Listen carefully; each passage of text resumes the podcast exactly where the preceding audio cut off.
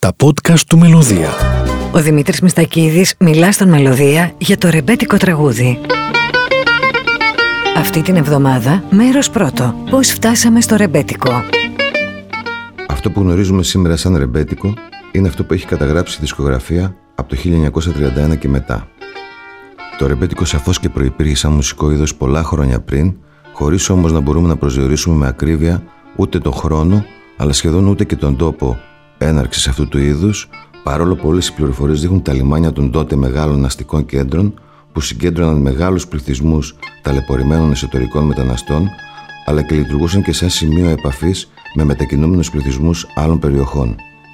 Σίγουρα δεν μπορούμε να έχουμε σαφή άποψη για το πώς πεζόταν αυτή η μουσική πριν την έναρξη της δισκογραφίας, παρά μόνο ενδείξεις από τη δισκογραφική παραγωγή των παλαιότερων του είδους, όπως του Μπάτη ή του Μανέτα, αλλά και από τις ηχογραφίες της Αμερικής που κατέγραψαν σε μεγάλο ποσοστό την πρώιμη περίοδο του ρεμπέτικου.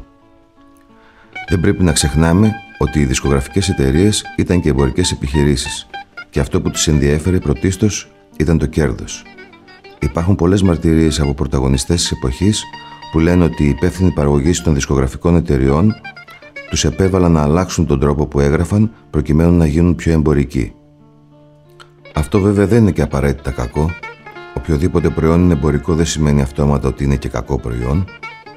Το ρεμπέτικο σε κάθε περίπτωση υπήρξε η πηγαία λαϊκή έκφραση των κατώτερων κοινωνικών στρωμάτων που μέσα σε μια κοινωνία που βίωνε δραματικές και πολύ βίαιες αλλαγές αποτέλεσε τον κύριο τρόπο έκφρασής τους.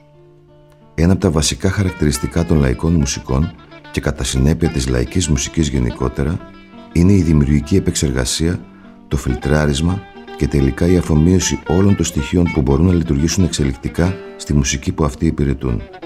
Έτσι λοιπόν θεωρώ ότι η συνύπαρξη της Αθηναϊκής Καντάδας, τον καφέ Αμάν, τον καφέ Σαντάν, των μουρμούρικων της φυλακής, των τραγουδιών των Τεκέδων, των παραδοσιακών μοτίβων της Υπέθρου και των εκπροσώπων της που βρέθηκαν ξαφνικά και βία μέσα σε ένα αστικό περιβάλλον, με εντελώς καινούριους όρους διαβίωσης αλλά και με τη συνεχή και επιτακτική ανάγκη επιβίωσης, και με πολύ έντονη την πολυπολιτισμική συνύπαρξη έπαιξε πολύ καθοριστικό ρόλο στη δημιουργία και την ανάπτυξη του ρεμπέτικου. Ακόμα και η λέξη ρεμπέτικο, μέσα στο πέρασμα του χρόνου, νοηματοδοτούσε διαφορετικές μουσικές εκφράσεις και ακόμα και τώρα δεν υπάρχει συμφωνία ούτε για την προέλευση της λέξης, αλλά ούτε για το τι κατά καιρούς αυτή σήμαινε. Αυτό φυσικά είναι κάτι που απασχολεί τη μουσικολογική επιστήμη και είναι λογικό να υπάρχουν τέτοιες εκκρεμότητες σε εισαγωγικά, μιας και βρισκόμαστε στην αρχή ουσιαστικά της επιστημονικής συνασχόλησης με το ρεμπέτικο ή της αστικής λαϊκής μουσικής, αν προτιμάτε, και μάλιστα μέσα από πολλά επιστημονικά πεδία. Αυτό που έχει σημασία για τον ακροατή είναι ότι το ρεμπέτικο είναι ένα μουσικό είδος που μετά από πολύ κυνήγι από την εξουσία και από την υποδιαμόρφωση αστική τάξη κατάφερε να καθιερωθεί σαν μουσική όλων των Ελλήνων. Είναι ένα από τα πράγματα που έχει να υπερηφανεύεται ο ελληνικός λαός και ένα από τα ελάχιστα πράγματα που τον ενώνουν.